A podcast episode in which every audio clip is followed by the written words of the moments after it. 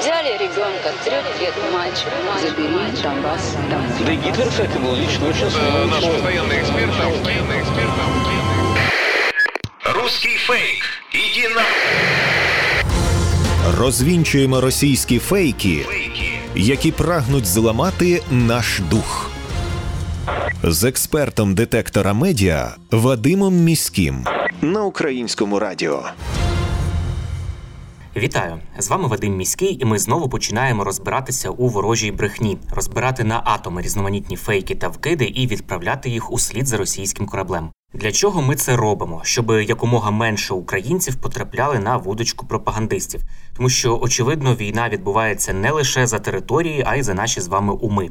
Тому знати фейки в обличчя це бути озброєними в інформаційній війні. Звісно, там, де є така можливість, ми на прикладах будемо розбирати характерні стандартні прийоми російської пропаганди і таким чином вчитися розрізняти маніпулювання, шахрайство, дезінформацію самостійно. Кремлівські медіа вкотре поширюють меседжі про те, що голодомор не є геноцидом українського народу. Вони заперечують трагедію, яку пережили українці в 32-33 роках минулого століття. Цього разу меседж почали просувати на тлі новин про те, що російські окупанти демонтували монумент жертвам голодомору в окупованому Маріуполі. Мовляв, демонтували його тому, що згідно із історичними джерелами, як кажуть пропагандисти, голод у регіонах півдня Росії, а потім радянського союзу, був явищем повторюваним, і внаслідок голоду у 1932-33 роках найбільше втрат було зовсім не в Україні, кажуть вони, а в інших регіонах СРСР. Пропагандисти також стверджували, що російська адміністрація міста не бореться з історичною пам'яткою, а лише прибирає символ дезінформації, створений на державному рівні в Україні. Насправді ж дезінформація про голодомор циркулює десятиліттями. Голод 32-33 років в Україні не був спричинений стихійними явищами, адже трагедія стала наслідком цілеспрямованої політики Сталіна. Фальшування кількості жертв події та пов'язування голоду із природними явищами спершу були частиною пропаганди радянського союзу, і цей же метод перебрала і пропаганда російська, яка прагне приховати злочини сталінського режиму і заперечити геноцид. Ймовірно, ми ще побачимо активність пропагандистів стосовно цієї теми голодомору, тому що наближається день пам'яті жертв голодоморів, яких ми згадуємо щороку в четверту суботу листопада. Російська пропаганда вигадала новий фейк про українське зерно, начебто через міжнародну торгівлю зерном, яку здійснює Україна, все зерно вивезли, і свідчення тому це подорожчання яєць. Бо, як кажуть пропагандисти, на птахофабриках скінчився корм. Однак дійсності це не відповідає. Щодо цін на корми, то в антимонопольному комітеті України вважають, що цей чинник не міг суттєво вплинути на зростання цін на яйця. За даними їхніх експертів, цього сезону ціни на ринку кормів залишаються досить низькими і спостерігається тільки незначне коливання вартості до 10% у кількох регіонах України. У відомстві кажуть, що через блокування морських портів України спостерігається надлишок зерна, і тому головні складові кормів для курей значно подешевшали в порівнянні із минулим роком. Проте в антимонопольному комітеті наразі не бачать об'єктивних причин для подорожчання яєць одразу на 54% за три місяці, навіть з огляду на тяжкі економічні наслідки війни. У відомстві кажуть, що зростання загального індексу споживчих цін та цін на продукти харчування не корелюється зі стрімким зростанням вартості саме яєць. У зв'язку із цим комітет оголосив про початок розслідування причин збільшення цін на яйця, в ході якого хоче провести широкий аналіз усіх чинників впливу на цінову поведінку е, фірм, які готують, випускають яйця, і вже направив їм вимоги про надання усієї інформації. Як пише StopFake, факторами, які спричинили ріст цін на яйця, стали сезонність, поголів'я птахів, вартість енергоносіїв, видатки на оплату праці, ветеринарні препарати і інші витрати.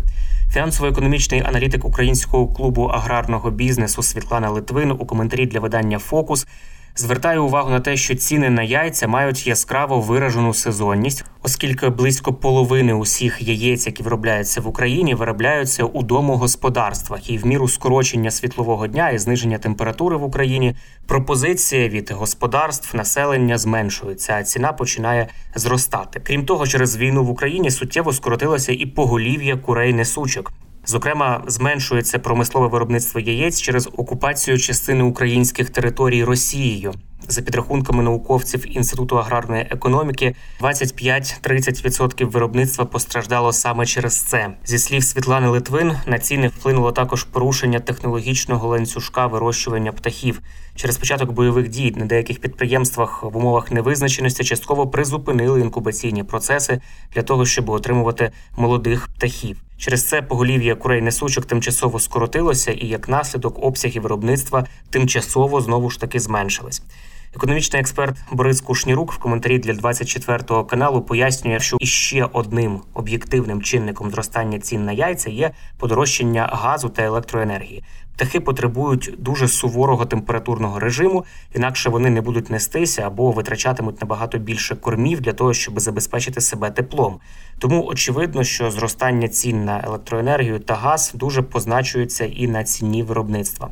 Російська пропаганда вже не вперше маніпулює питаннями обсягів зерна, які в Україні є. Раніше поширювали фейки про те, що Росія не блокує постачання зерна з України. Що Україна нібито вивозить державний резерв зерна у Польщу. Також писали, що країни заходу вивозять з України все зерно, поки українці витрачають усе більше грошей на їжу і так далі. У нашій передачі ми уважно стежимо за розвитком повідомлень російської пропаганди про українське зерно і за всіма намаганнями ускладнити нам, українцям, міжнародну торгівлю морем. Починали вони із того, що Україна торгує зерном, поки всередині країни черги за продуктами, що західні країни, начебто, хочуть наше зерно відібрати і приректи Україну на голод, мало не влаштувати тут повторний голодомор, як це зробив Сталін.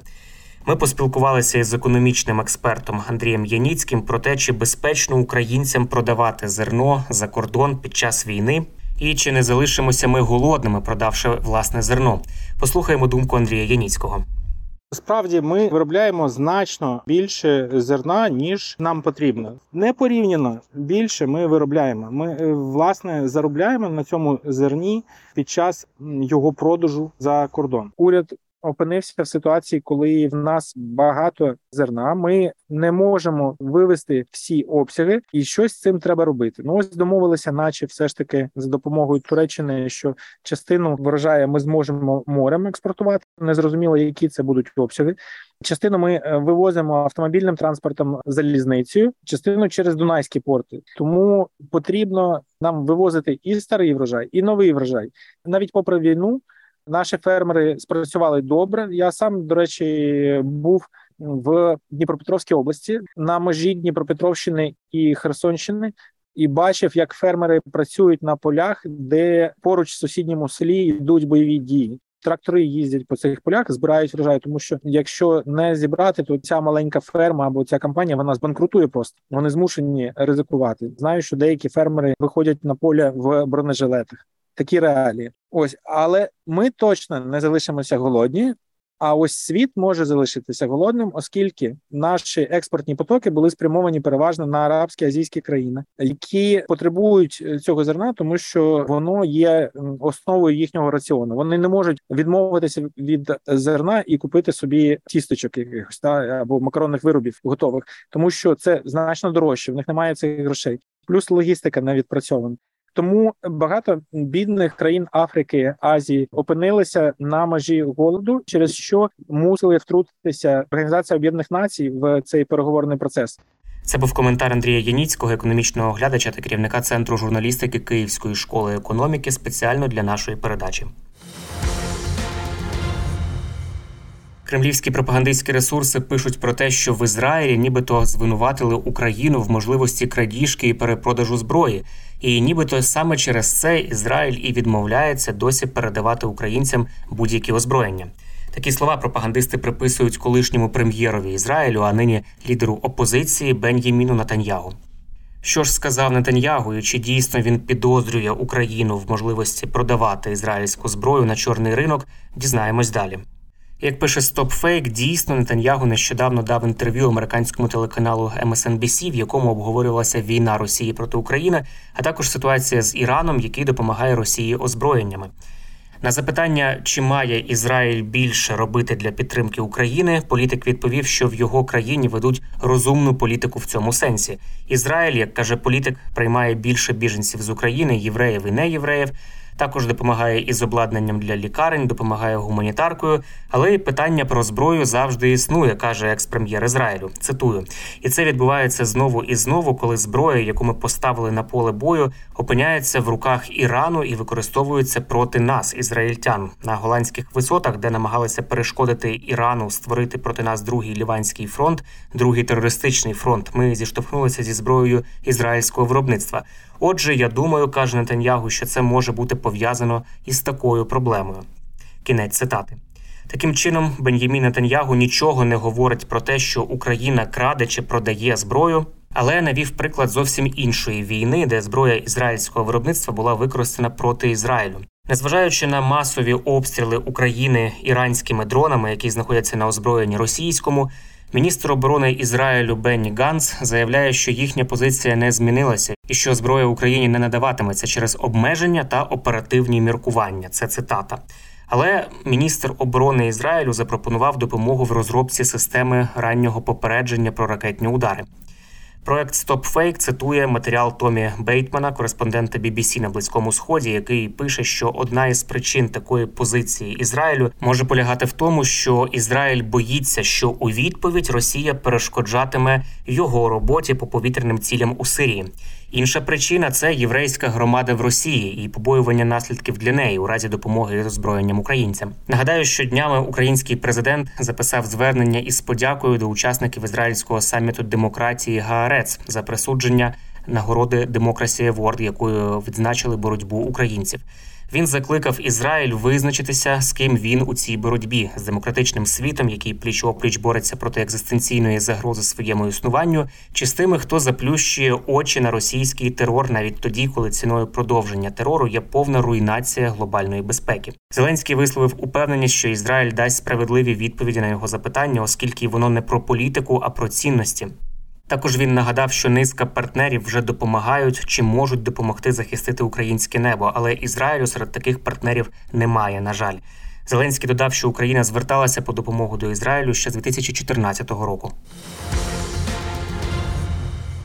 Це були головні фейки на сьогодні. Насамкінець нагадую, що не варто довіряти різного роду чуткам і пліткам. Усі напівсекретні панічні повідомлення, джерело яких неможливо точно встановити, мають у нас одразу вмикати червоне світло в голові, що таку інформацію потрібно перевірити. Як правило, за такими неконкретними джерелами та емоційним панічним викладом ховаються інформаційно-психологічні операції ворога, який прагне нас деморалізувати. Довіряти ми можемо офіційним повідомленням української влади та новинам авторитетних медіа, наприклад, суспільному мовленню. Ну і не забуваємо, що від нашої з вами поміркованості і зваженості при поширенні різного роду інформації, а ми це робимо щодня у розмовах із друзями чи в соцмережах. Зрештою залежить успіх всієї країни в інформаційній війні. З вами був Вадим Міський. До зустрічі. Русский фейк. Иди на... Розвінчуємо російські фейки, які прагнуть зламати наш дух. З експертом детектора медіа Вадимом Міським на українському радіо.